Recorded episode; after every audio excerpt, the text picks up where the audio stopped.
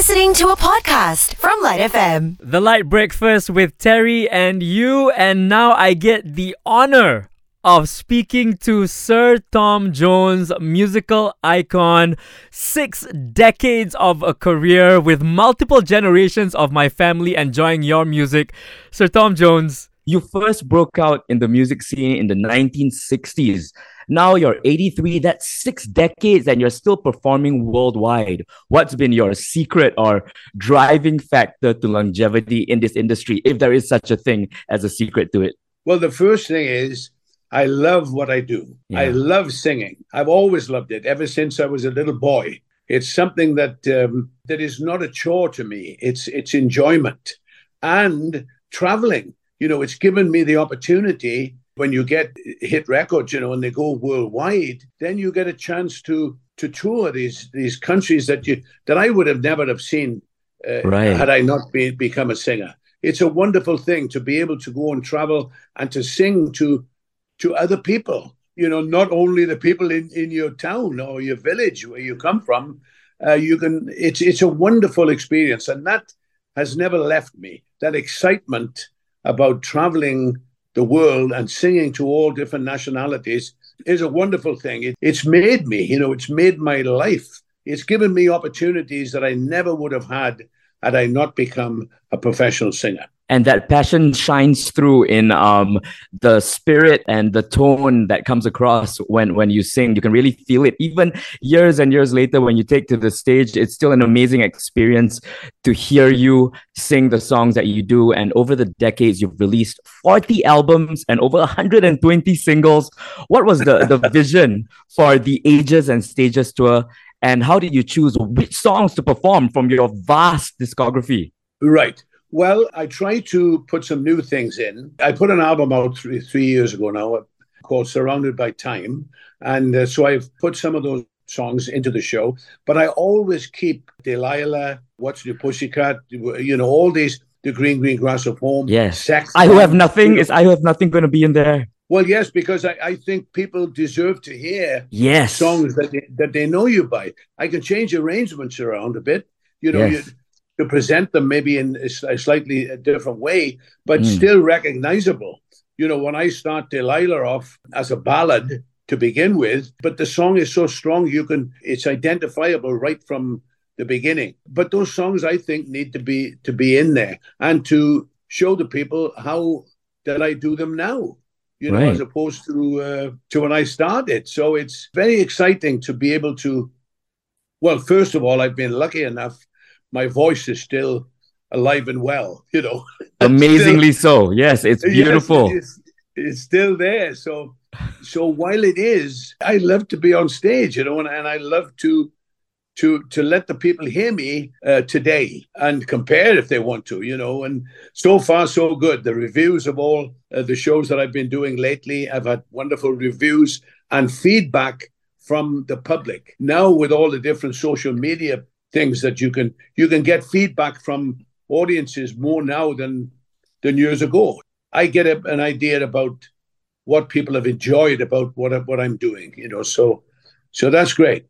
Right. You mentioned social media, and uh, I think that's something that, like you said, is a is a major factor when it comes to being able to reach out to your fans and or any um celebrity or performers um fans at this point. What is your opinion on social media, the good and the bad? Well, you just said it that it is good and bad, and I think any any invention that's ever that's ever happened, really, there's always been advantages, but sometimes there are disadvantages as well.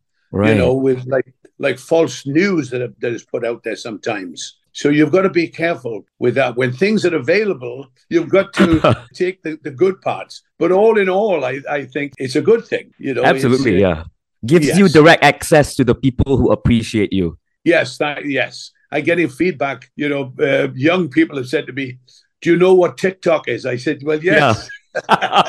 do, do you know that something, you know, one of my songs went viral? You know, do you know that? I said, yes, I do.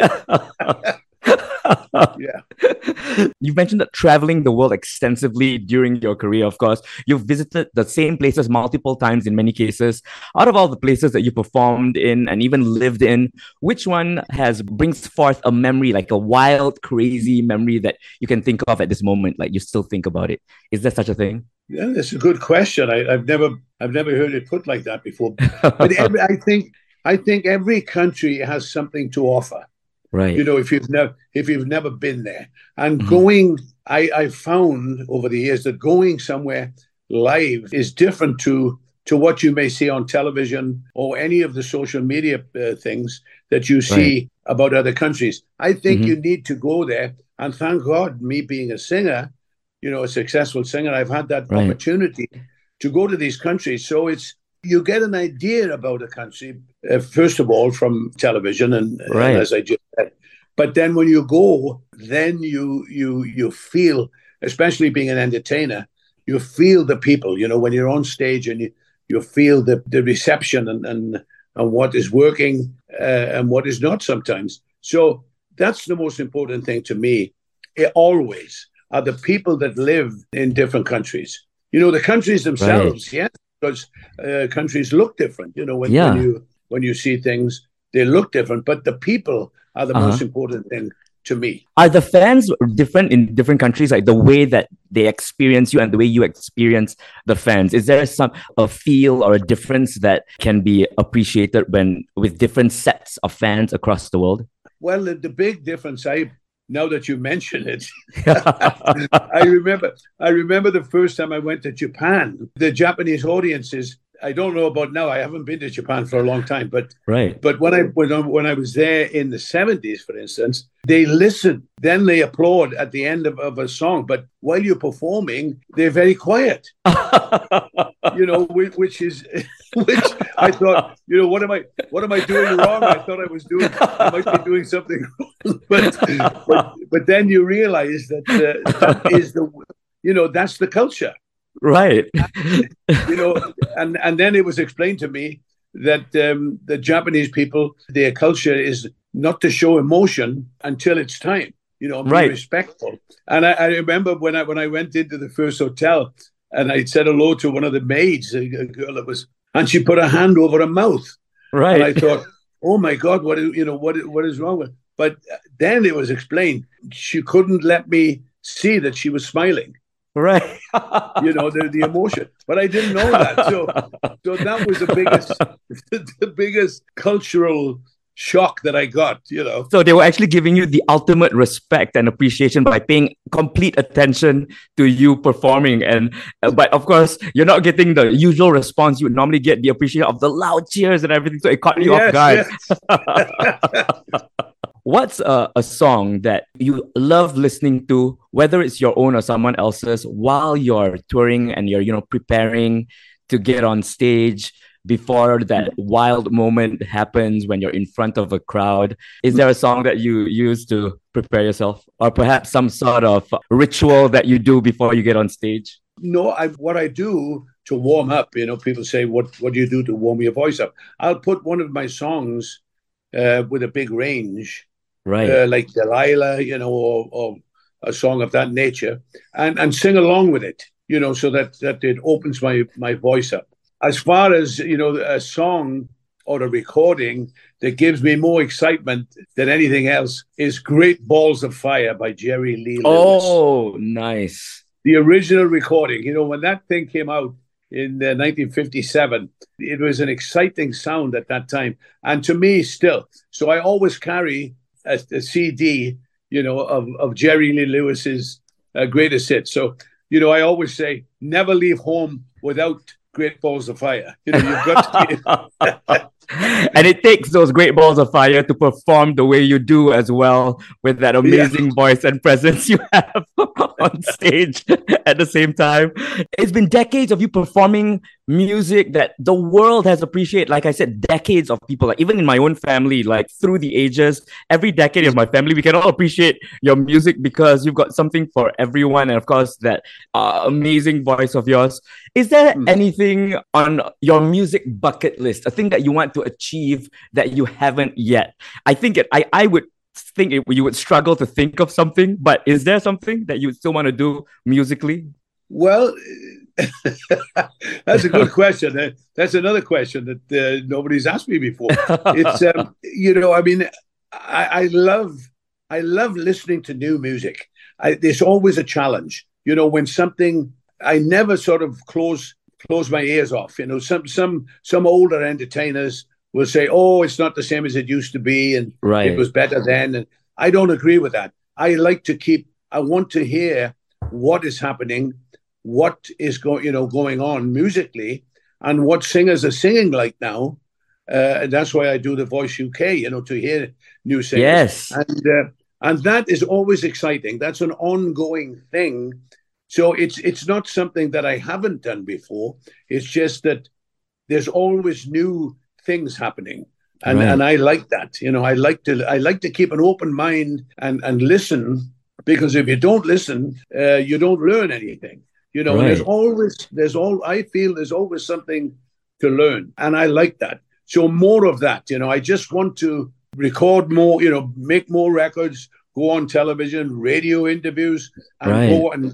But the most important thing to me is live on stage. You know, I've right. said it before and I'll say it again. All roads lead to the stage. That's where I live in different countries. Right. You know, and getting that feedback from audiences worldwide is a fantastic thing. And that's exactly why I think one of the reasons why, at least, that you have been appreciated and people still love you to this very day. From the day you started till now, your your base of your audience, the people who love your music has just grown, your fan base. And finally, um, before we, we let you go, Sir Tom Jones, we want to play you a song. We want to play you a song. Is there a song that you really enjoy, but you would never really sing yourself? We're gonna play it right after this. So, is there? Would it be Great Balls of Fire? yes, it would. The original recording on All Sun right. Records, Great Balls of Fire. All right, this song is for you, Sir Tom Jones. Thank you so much. We appreciate you, and we look forward to seeing you here in Malaysia and experiencing your stage presence again. Thank you so much. Thank you. This is Lite FM. You shake my nerves and you rattle my brain. Love drives a man insane. You broke my will, but what a thrill. Goodness gracious, great balls of fire. I let you love what I thought it was funny. You came along and woo, now honey, I've changed my mind. This love is fine. It's just great balls of fire. Kisses, baby. Mmm, feels good. Hold me, baby. Love you like I love a should. You're fine, so kind. Got to tell this world that you're mine, mine, mine, mine. I chew my nails and I twiddle my thumb. I'm real nervous, but it sure is fun. Come on, baby. It drives me crazy. It's just great balls of fire.